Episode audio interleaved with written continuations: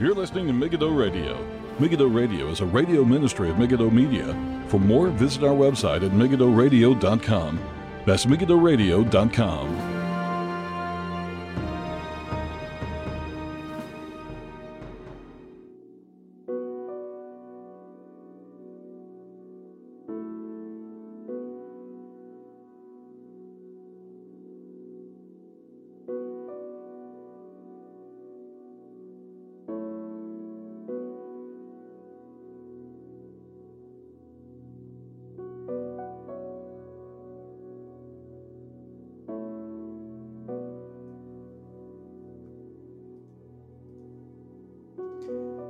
welcome everybody. This is Paul Flynn with Megiddo Radio for Friday, the 24th of April 2020. Thank you all for tuning in.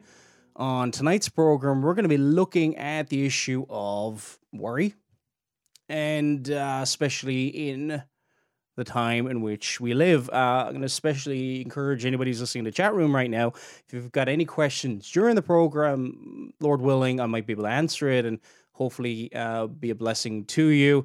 And I wasn't sure, to be honest, if I was going to be able to do this program. Apologies, uh, Monday night show didn't happen and Wednesday night show didn't happen. Um, the reason for that was I was feeling a little bit under the weather, wasn't feeling great on Monday, and it just seemed to get gradually worse. And pretty much was in bed all day Wednesday. And I kind of, the only time I got up that day was actually to basically uh, put something on Facebook that I wasn't feeling well. And got out of bed uh, about two o'clock yesterday.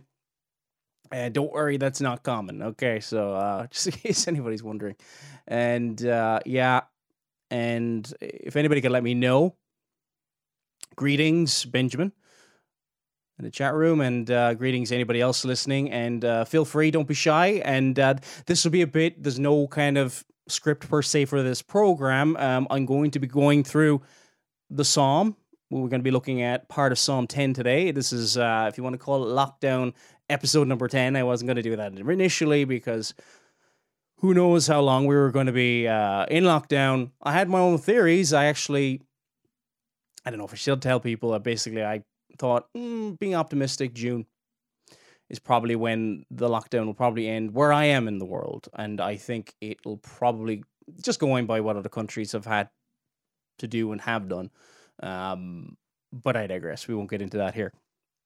So we're going through Psalm 10, and we'll also be looking at a passage of scripture, Luke 12, verses uh, 22 to, to 34. And just, I was a few days ago going through just, I usually just kind of scribble in a book things for sermons and things like that. And uh, the outline wasn't kind of coming to me, but at the same time, I was like, this will make a good program and hopefully maybe good devotional, hopefully something that will encourage people in regards to not worrying. Uh, it's very easy just to flippantly say, ah, don't worry about it. Um, some people are more prone to anxiety than others. Some people pretend, honestly. Um, I think there's a lot of fear, and it can manis- manifest itself in many, many ways. I think one of the ways it has manifested itself is in the running towards many forms of bizarre conspiracy theories that are out there on the internet at this moment in time. Just go through your Facebook feed and it's 5G and all this kind of stuff. You know, just I all sorts of stuff. I, have no interest in it whatsoever. Um, so and it, it also it, perhaps sleepless nights so it can show itself in various different ways. And sometimes you don't even know you're stressed or you don't know you're worried.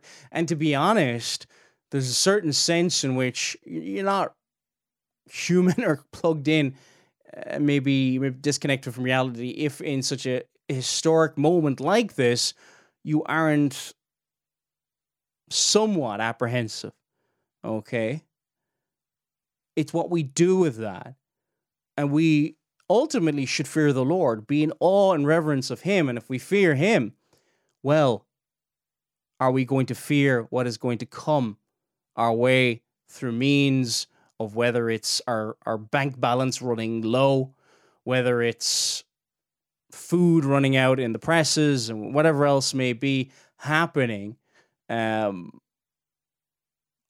at the moment in time, I, I think a lot of there's a lot of anxiety with regards to what will happen with people's businesses.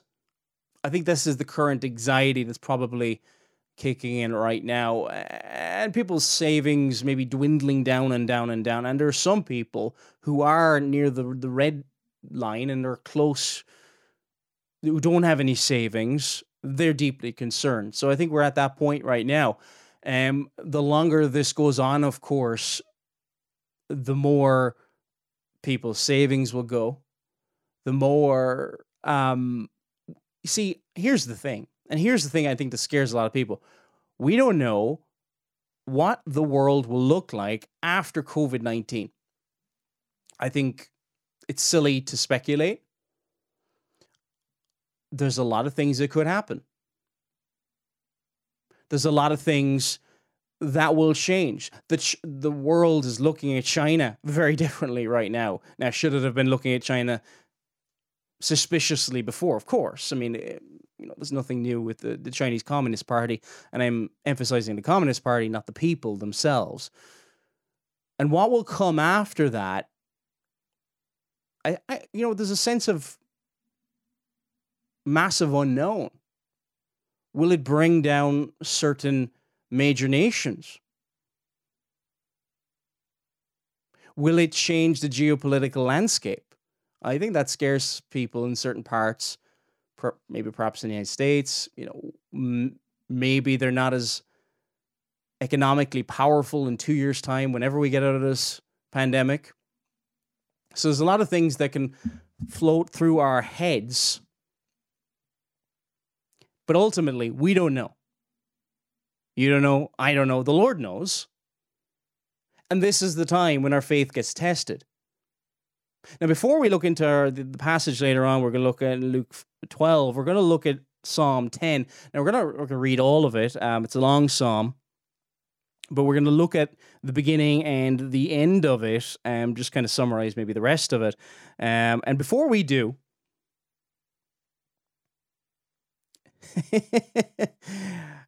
um, brother and lords, I blame it on Boogle. Who's Boogle?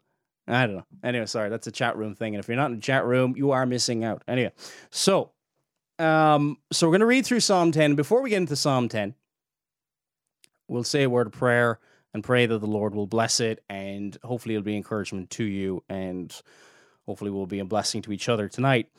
Heavenly Father, we thank you for this time. We thank you, Lord, for the technology that we have to be able to broadcast tonight. And we pray for those people who may join us later. And we pray, Lord, that your face may shine upon us. Lord, remove from our hearts any doubt, fear, and worry uh, in your promises. Lord, that we may trust your promises and that we may be greatly encouraged in your truth.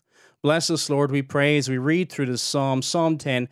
And Lord, may people be encouraged to sing through this psalm. May they be uplifted as they sing through this psalm. In Jesus' name we pray. Amen. Before the program, actually, myself and my family, we actually sung through the end of Psalm 10. And it greatly, again, setting before you the promises of God. And it's not, I'm sorry, what man made hymns, generally speaking, are I'm happy all the time, joy, joy, joy. But the Psalms very much pinpoint all of the emotions, all of the trials that you will go through as a Christian. Let's read through. We'll read through um, verses 1 to 7, and then we're going to read through. Yeah, we'll see how we go for time now. Psalm 10, verse 1. Why do you stand afar, off, O Lord? Why do you hide in times of trouble?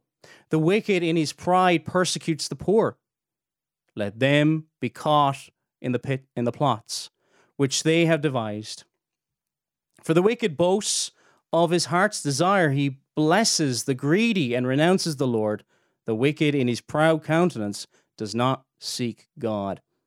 God is in none of his thoughts. His ways are always prospering. Your judgments are far above, out of his sight. As for all his enemies, he sneers at them. He has said in his heart, I shall not be moved. I shall never be in adversity.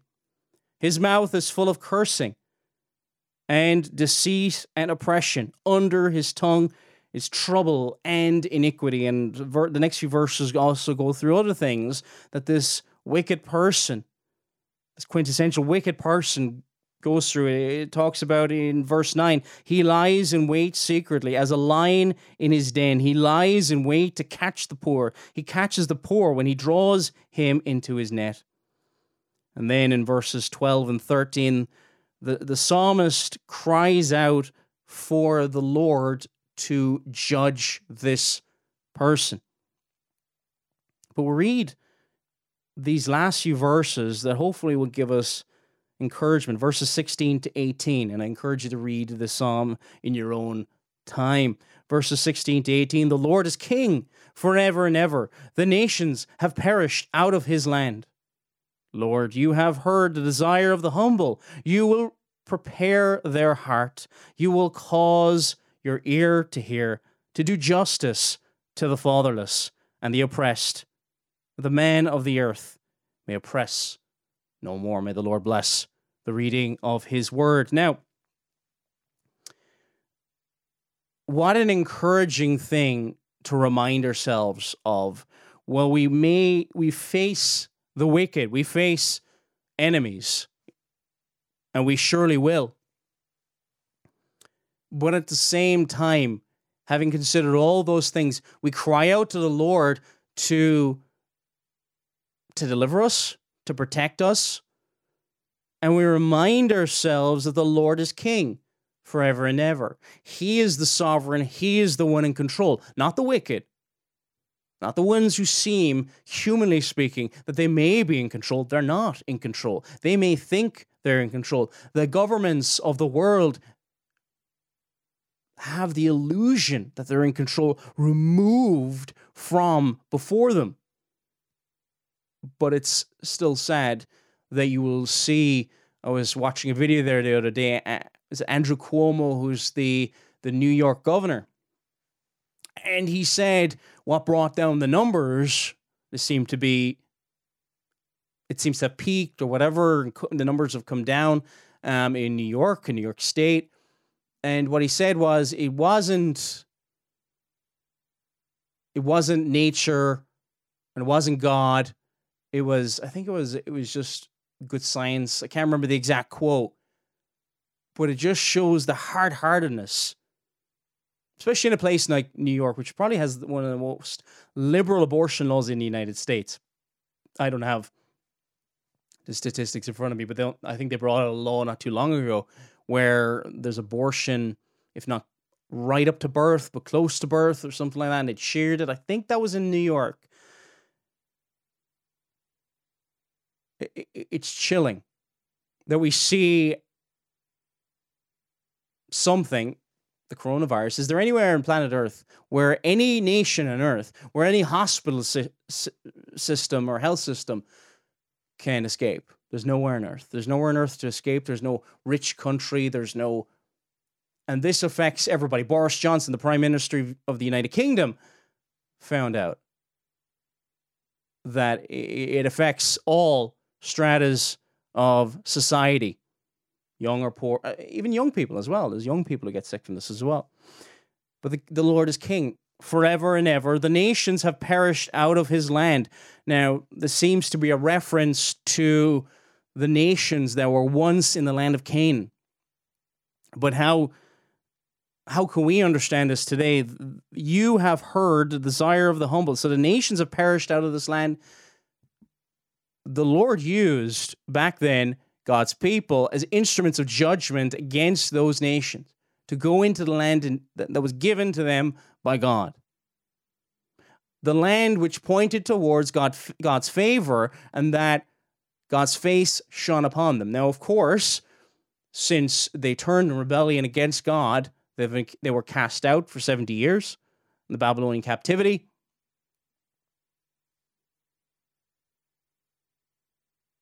But who does the Lord hear? The Lord, Lord, you have heard the desire of the humble. Brings to mind some of the Beatitudes. Blessed are the meek, for theirs is the kingdom of God. And who prepares their heart? The Lord. The, you will prepare their heart. You will cause their ear to hear, to do justice to the fatherless. Now, and the oppressed. Now, we shouldn't understand this in a be careful not to understand this in a social justice way. But there are those when it talks about the poor, the oppressed, the man of the earth may oppress no more.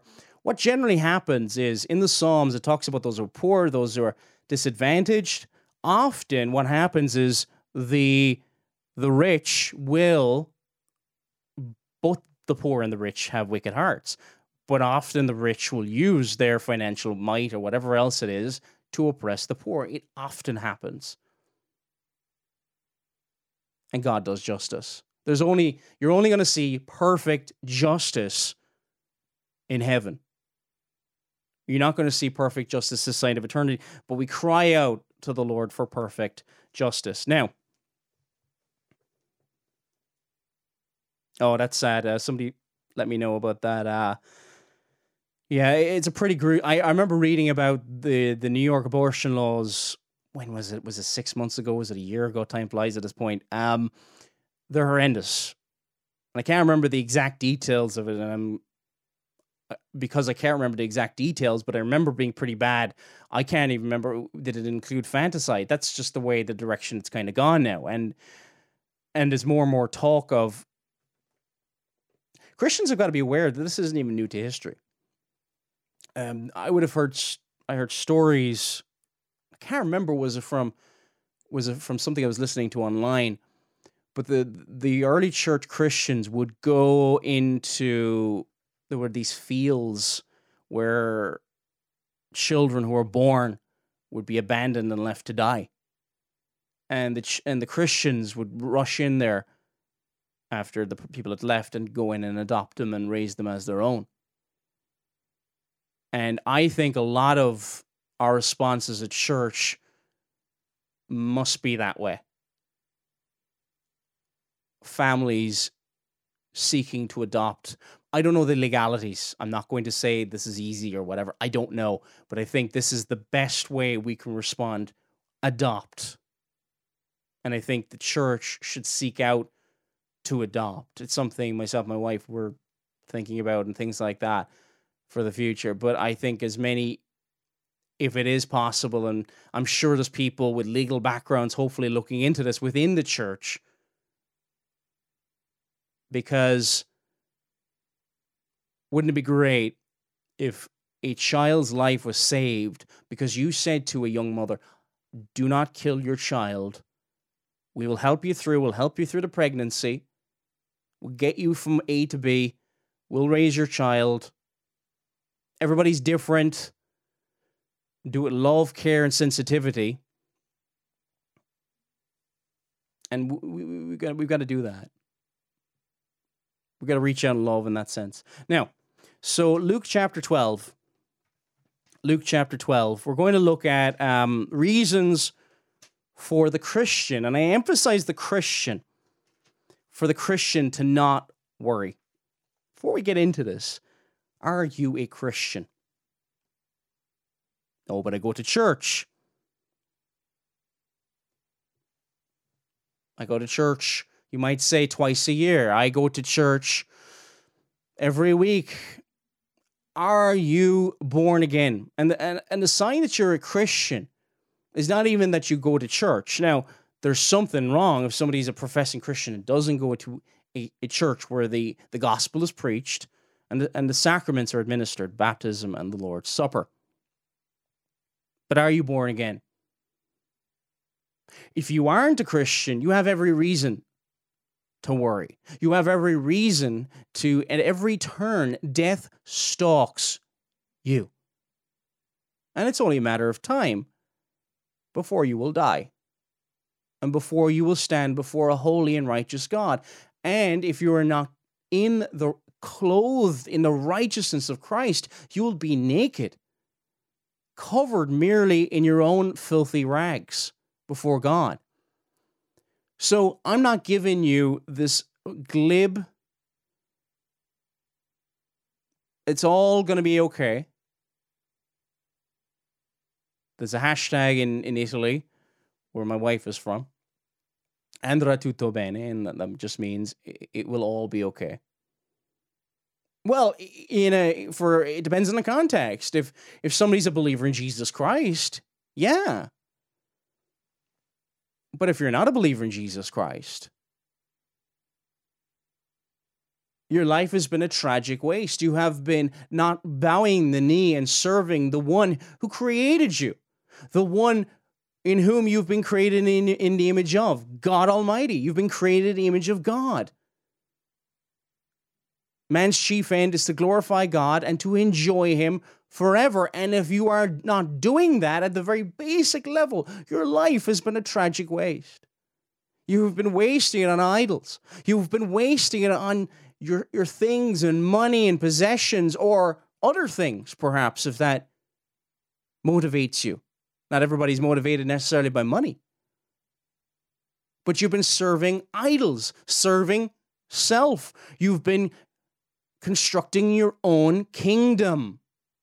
What an utter waste. Here and now, the greatest thing you can do is to glorify God and to enjoy Him forever. Right here, right now. Oh, but you're just, oh, you just can't wait to get to heaven. Or no. Being a Christian, no matter what you're going, is the most wonderful thing on this earth. And yes, I have gone through, I have gone through a, a past that has included drink and drugs and all this kind of stuff. Not proud of that. I'm ashamed of that. But that was a miserable past that I had. As more time goes by and the more the Lord changes my heart, the less I'm interested in my own life.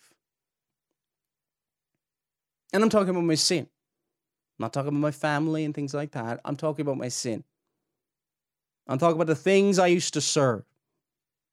And now, because of the Holy Spirit, I have a new heart, a new nature. And I serve a new master. Not because, oh, you were looking for religion. I was not. not at all. Actually, just to give you short version of my testimony. I was one of the things that started making me ask questions. Why are we here? What is my purpose? What is truth? What is truth? I started asking these questions when I was inconvenienced. This is back in the Lisbon Treaty, um, back to do with the European Union and all that. I started asking questions politically and, uh, and so on and so forth. And it was when I was inconvenienced. And I think it was around the time of the economic crash and you know, you start getting annoyed about things and you start asking questions and you might even start reading a few internet blogs. And before you know it, somebody shares the gospel with you. This was online. Perhaps that is you this day. Perhaps you have been annoyed and you're just like, but you're also starting to think, what is my purpose? Why am I here? Why have I been put on this earth? What am I got to? Is my life but a waste? Am I just going to die and go into the earth and be nothing but dust? Well, wouldn't that be a tragic waste? Wouldn't it be uh, such a tragedy if the nihilists, the Nietzscheans, all those kind of guys who just say it is all nothing, all of it's meaningless? And no wonder if we, people think like that, suicide rates are going through the roof and all this kind of stuff. Hopelessness, despair. Of course, because you're like, oh, I'm having so much fun. No, you're not. No, you're not. When you're getting drunk, when you're on drug, most of the time, be honest with yourself, you are trying to drown out those shrill cries of your conscience. That's what I was doing. You've been created in the image of God. And if you aren't a Christian, if you haven't bowed the knee to Christ, if you haven't repented of your sin and trusted in Him and in Him alone, when you do all those things, you're trying to forget, you're trying to trying to kill out Get rid of your conscience. Hold the truth, suppress the truth in unrighteousness. Romans 1:18. So before we get into you don't need to worry. No, no, no. If you're not a Christian, you have every reason to worry. Every reason to worry. If you're not a Christian, I hope that this message gives you a sleepless night. Because I'd far rather that than you spend than you than you sleep perfectly and you spend an eternity in hell.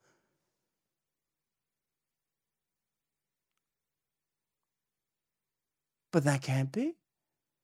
What do your sins, what do your crimes against a righteous, holy God deserve? Hell. Damnation. This is why we fear death.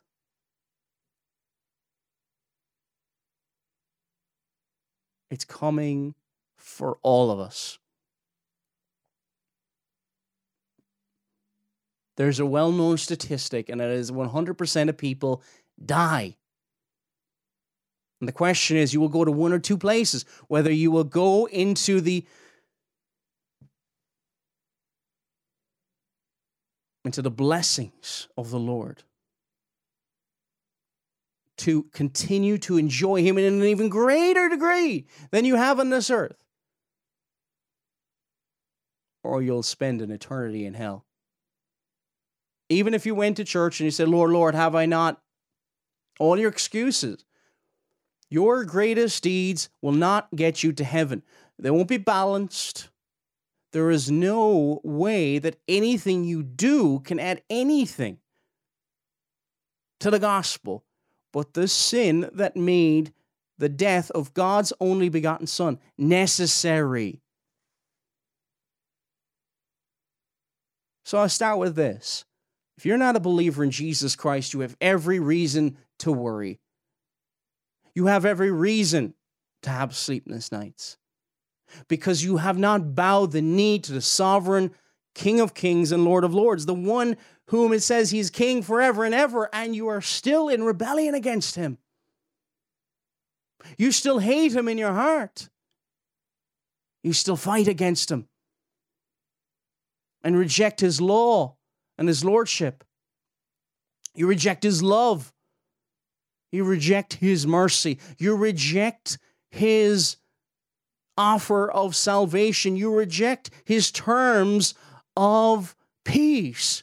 You want your own terms of peace.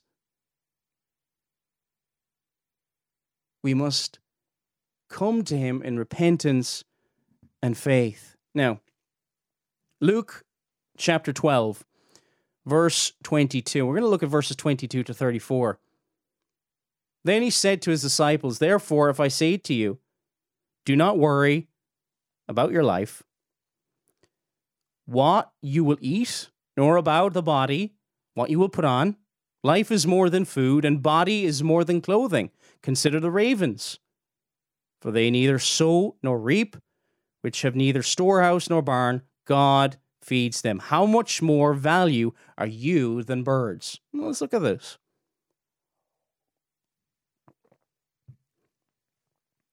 He said to his disciples, Therefore I say to you, do not worry about your life. And what's the necessity of saying that? Why say that? Well, we worry. And we tend to worry about these things. Life is more than food. How many of us, no matter how much food is in our pantry, you know, the Americans say pantry, um, in the press, we say over in here in Ireland, in a cupboard, we worry. Oh, pasta's getting low. I know I do sometimes. I'm like, oh, we've only got a month's supply left. Why? Why do we worry? I think there's a certain element we think we're in control. We actually think that if, now, of course, God uses means, we shouldn't be silly. We should be prudent. We should be wise. We should use prudent means to preserve life, etc. Absolutely. But at the same time, if we've done all that, are we really the difference between life and death. Absolutely not. Life is more than food, verse 23, and the body is more than clothing. We tend to worry about that kind of thing. You think of your children and of your parents. Think of what do you worry about? Clothing them, going to school, and food. But the disciples and we have to be reminded that life is more than these things. Life is more than the things that we get so wrapped up in. Oh, we're running out of that special ingredient. Okay. But life is far more than that. We need food, yes, but we don't need every single. How blessed have we been in the last, I don't know, 20 years in the West? We can have food from all over the world. We can have spices from India. I mean, you know, go back in history, you would have had to have been royalty to get some of this stuff. And I'm sure probably some people had to die and you know, traveling along dangerous routes and and it was worth a lot of money. Most people didn't have sugar up until the last 80 years. I think you had to be royalty as well to be able to consume sugar. The things that we have, we are living like like like kings. I tell you, if there was people hundreds of years ago looked at how we live today, they probably think we lived like royalty. How much of that do we take for granted? And we still worry. We still worry.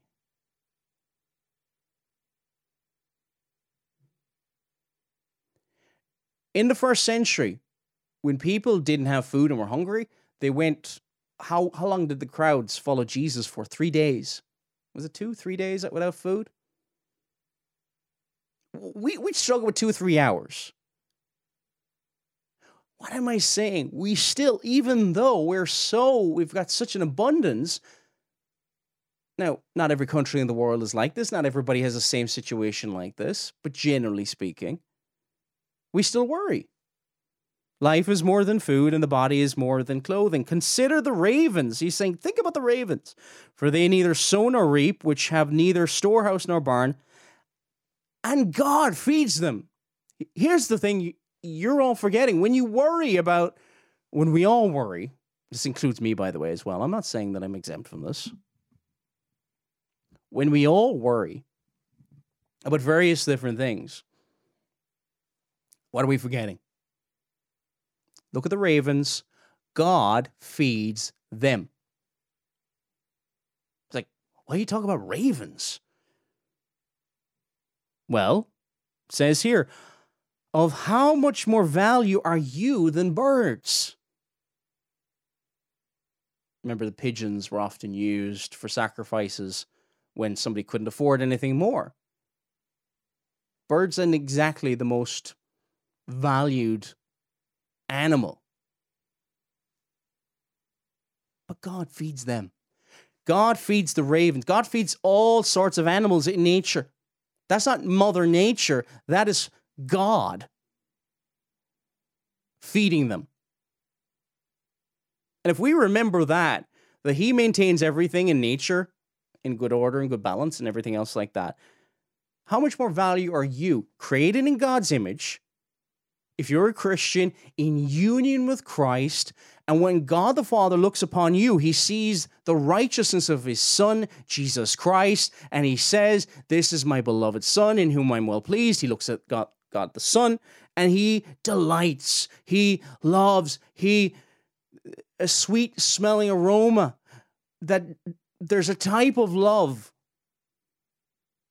that God has only for his people because of Jesus Christ, that love in which he delights in them.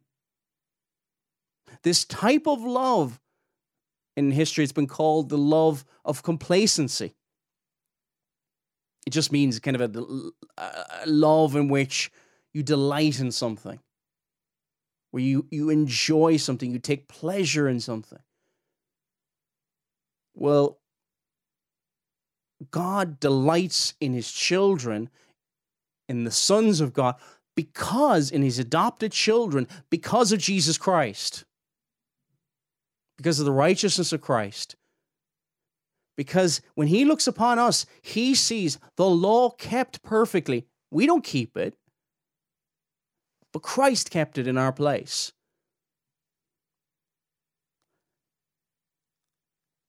How much more value are you than birds? And which of you which of you by worrying can add one cubit to his stature?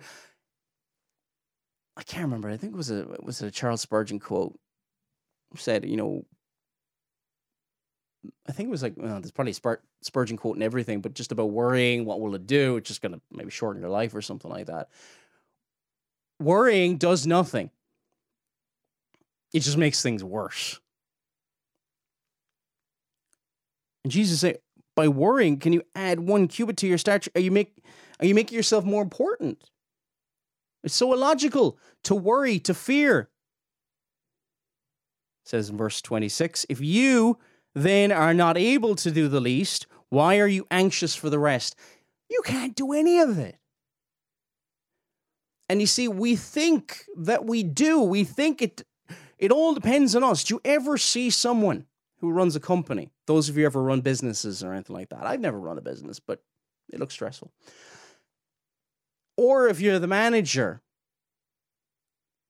And I you know, I remember um I used to work in English schools and academic managers, man, were they put under a lot of pressure.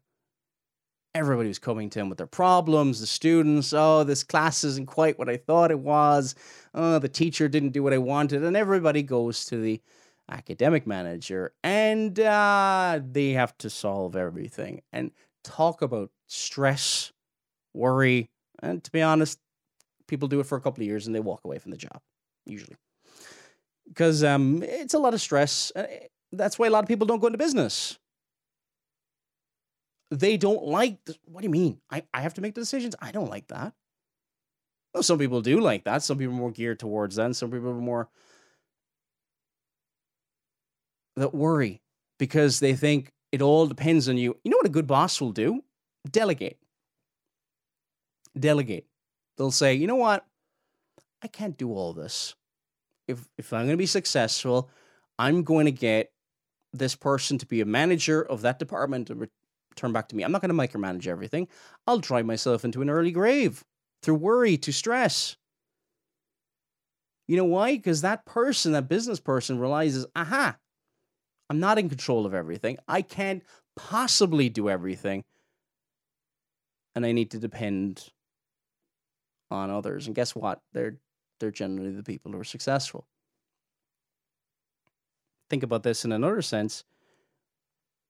That's just an analogy because none of it depends on us, ultimately.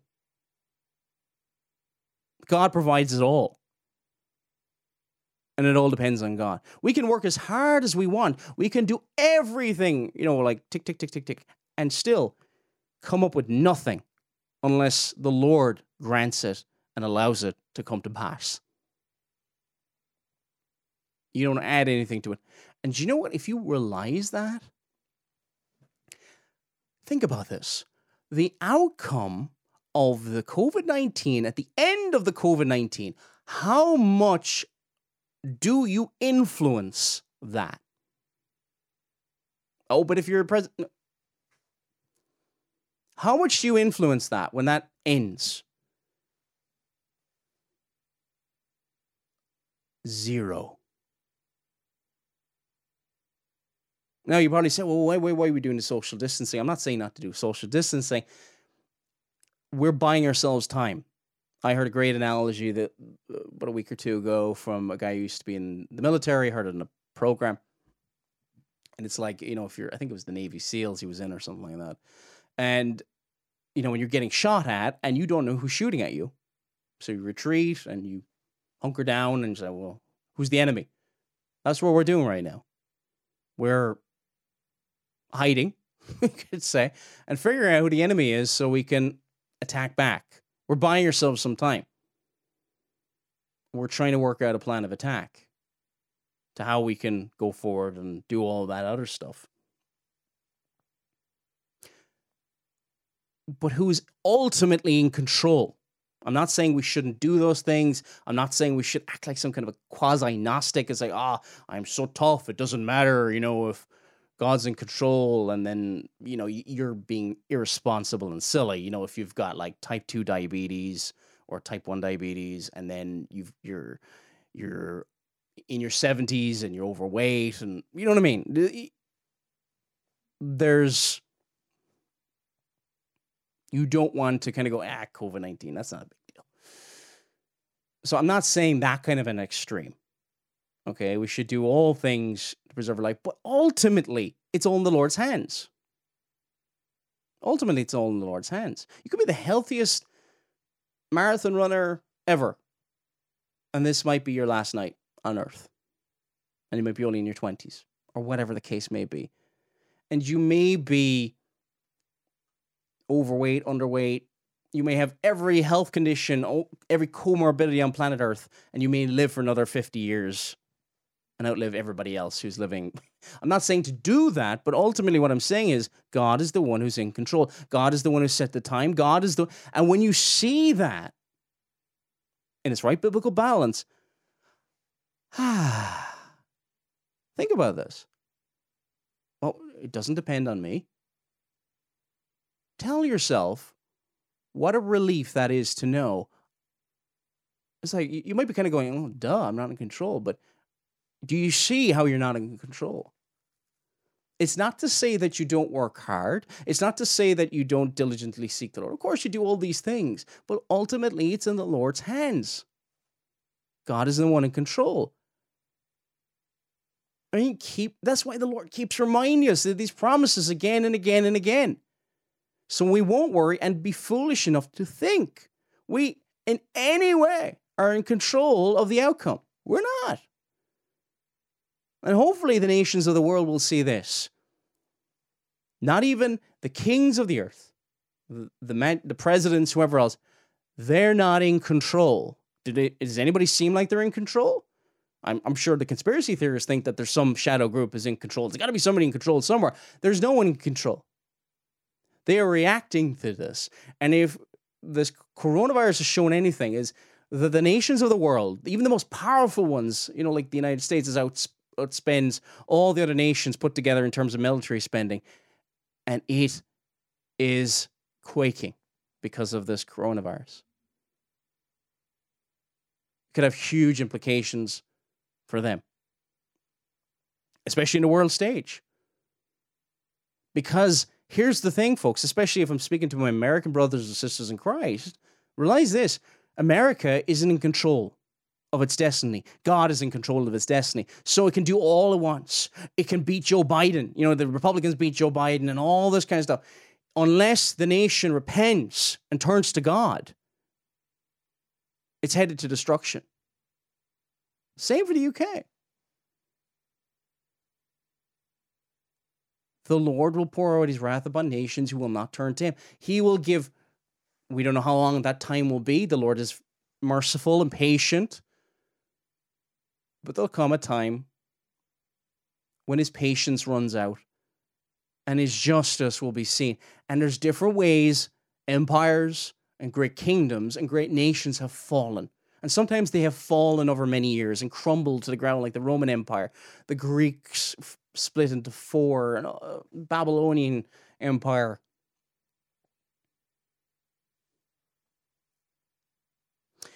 Verse 28 if God, if then God so clothe the grass. Did I miss the verse here? Oh, sorry, yeah, I missed the verse.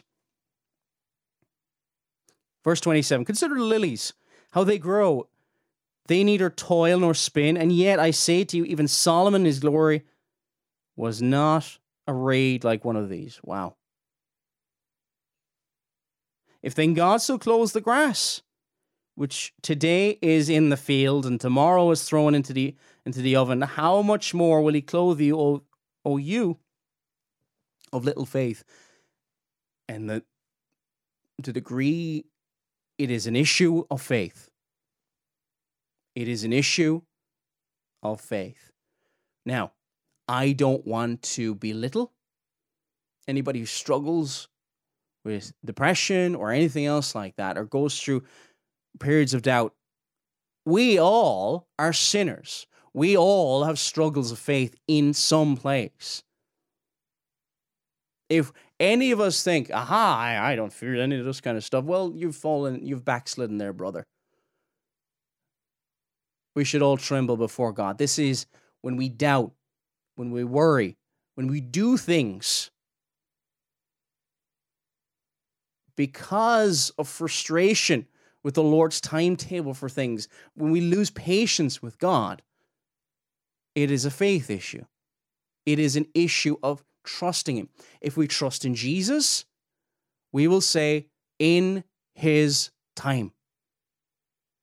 And say, you know what? His timing is better than my timing. His way is better than my way.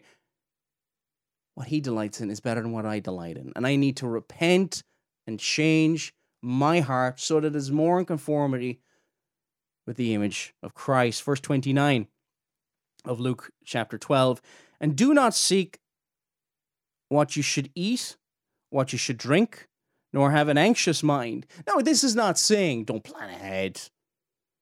Okay, this is not saying, but this is not saying, oh, what will we do? You know, there's some, there was a time in history, especially the time they lived in, sometimes they wouldn't know where's the next meal going to come from. Again, I said before, some of us might break out a cold sweat if we're running low on our favorite coffee. What a contrast. Can you imagine what we would be like if we were wondering where our next meal was coming from? There are some parts of the world like that, by the way. I know this. There are some parts of the world that are like this. But then we'll see what our faith is like. Then we will see how much we truly trust Him. And why did He say this to His disciples? Because this was a temptation to worry, to forget the promises, and to forget who God is, and to forget that God cares for them. Verse 30 For all these things the nations of the world seek after. Now, the nations of the world, this is not just saying, well, everybody, no, no. This is talking, what, to a first century Jewish audience. The nations of the world, you know, the, the Goyim, the Gentiles, basically the unbelieving world, right? All the unbelievers, they seek after these things, and your Father knows that you need these things. Okay? Unbelievers and believers, they need exactly the same things. They need food, they need clothing, they need all these things. And we tend to worry about these things. But don't worry. Does not your Father in heaven know that you need these things? Don't. And maybe the things that we worry about today, do we actually need them? That's another thought. There's things we want and can't have this. Do we need them? There's lots of things we don't even need that we think we need. But I love this verse. And I'm sure many people have got this memorized. But seek, verse 31, but seek the kingdom of God, and all these things shall be added to you. But seek See, there's all this stuff going, but seek the kingdom of God, and all these things will be added to you. What things? The things you need. It doesn't say you'll have everything. It doesn't say you'll have a Mercedes Benz or any of that kind of nonsense from the prosperity gospel. You'll have the things you need food, clothing. He will provide. Do we trust that? Some of the most wonderful times you'll have is when money's running out and you need to you desperately need to pay a bill and a christian pops up. And i'm not talking about somebody who's being silly with money. That's sinful. I mean there's some people i'm sorry but there's some christians we're ba- bad with money and that's sinful and wrong and we shouldn't be wasteful with especially especially in the church especially the deacons were involved in that kind of thing. But if you have done all, and perhaps you're using your money, I don't know, for for good godly causes, and it has worn you down, financially and all that kind of thing. God will add these things that you need. And you'll and there's been wonderful times in our lives we've seen and you just wonder how we're going to do this part and that part. The Lord provides time and time again. And it's sad sometimes, isn't it, that we all need reminding? And don't we need reminding at times like this? We need reminding. There's a certain sense of this, you know, don't fear. Well, you know, probably when you read the title of this program and probably think, well, duh. of course not. God's, you know, we, we can so we can talk so flippantly about that. But do we think about what it means when we do worry that we think we're in control, that we're the deciding factor? Well, we don't add any stature to ourselves. We don't add one cubit. We add nothing. Do not fear, verse 32. Little flock, for it is your Father's good pleasure to give you the kingdom. So you're worried about all these things. Just think about it, right? You're worried about house, clothing. Okay, these are necessary things, right? But it's of God's good pleasure to give you what? Something small, something of little value, even just to provide you that, the one who is trusted in Jesus Christ. He has given you the kingdom. It is of his good pleasure to give you the kingdom. Some might say that's pretty significant. And then when we think about the kingdom of God, when we think about eternity to come and the joys and the pleasures that await us, then we think, ah, how foolish I am to be so worried about so many things. And I, hey, and I'm not saying this, you know, if you see somebody who's struggling, a new believer, or just somebody who's going through a tough time, and you just slap them on the back and just say, Get over. It. What are you worried about? God's in control, isn't it? That's not the way to go through that. You find out what's going on in their lives. You listen. buddy of mine said to me one time, there's a reason we have two two ears and one mouth. And it's good to listen to people. And it's good to see where they're coming from sometimes we want to think we have the solution to somebody's problems even before we listen to them. Listen, especially with a believer, especially a new believer. I say especially with a new believer because they're going to have struggles and, and doubts and things they might even be afraid to say out loud. They're going to have questions, they're going to have fears, of course. And lovingly, you say to them and you remind them you don't make the difference. You do it lovingly. But it is of your Father's good pleasure. If they have placed their trust in Jesus Christ, if their faith is of the, the size of a mustard seed, it is of God's good pleasure to give them, that person, the kingdom. And you remind them lovingly.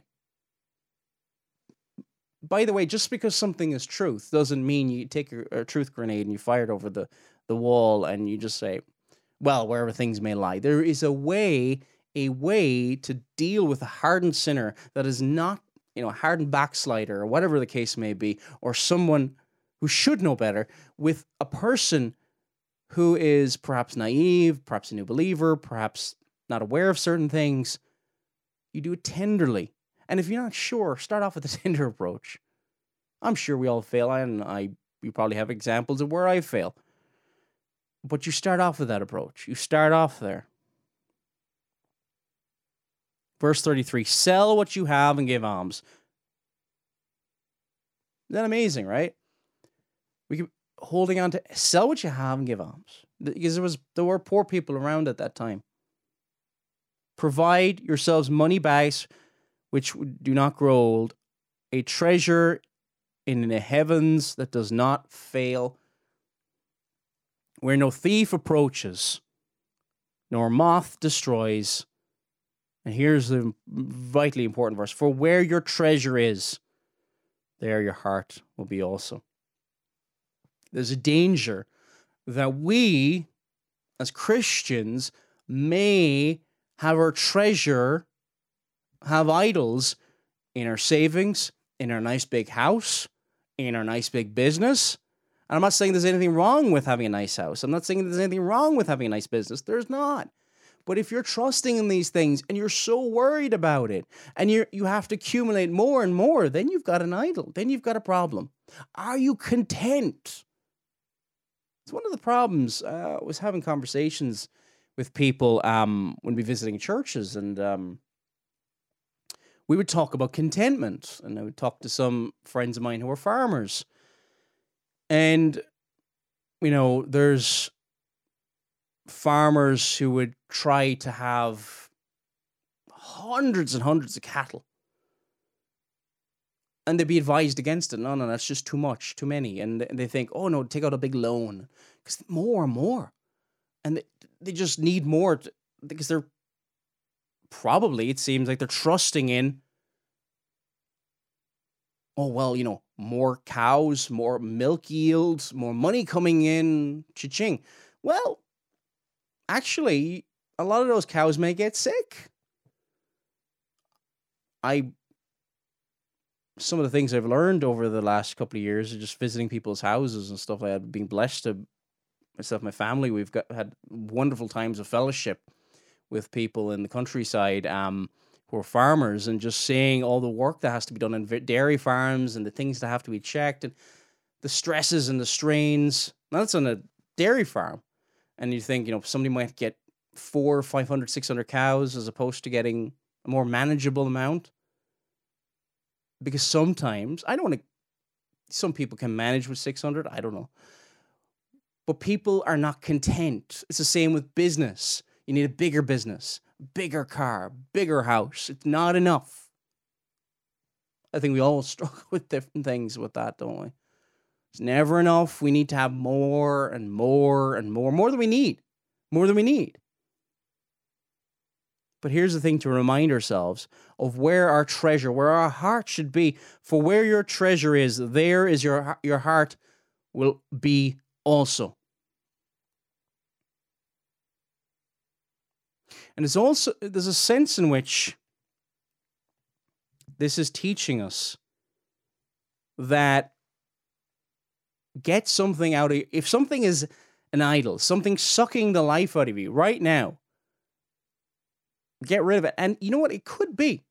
It could be the person who has got a huge business, but never sees their children, never gets home to see his wife. It may be that. And it may be, you know what? Sell that business to get a much smaller business. It may be that. And wouldn't we like a big checklist? Boom, do this, do this, do this. But we have to search our hearts, see where our idols lay. Because so easily can we trust in uncertain riches. From our perspective, from our perspective, the future is uncertain. Is it uncertain from the perspective of God? Absolutely not. Is God been shocked by COVID 19? Is God shocked by the illness you may be going through right now? Is God shocked by the doubts you may be going through, the dark backsliding you may be going through at this moment in time? Not at all. He has ordained the end from the beginning. Trust Him who knows the end from the beginning, not yourself. Because you trusted yourself, you got yourself in this mess. But trust in Him who is ever willing to forgive and who is ever merciful. It's been Paul Flynn. May God bless you all.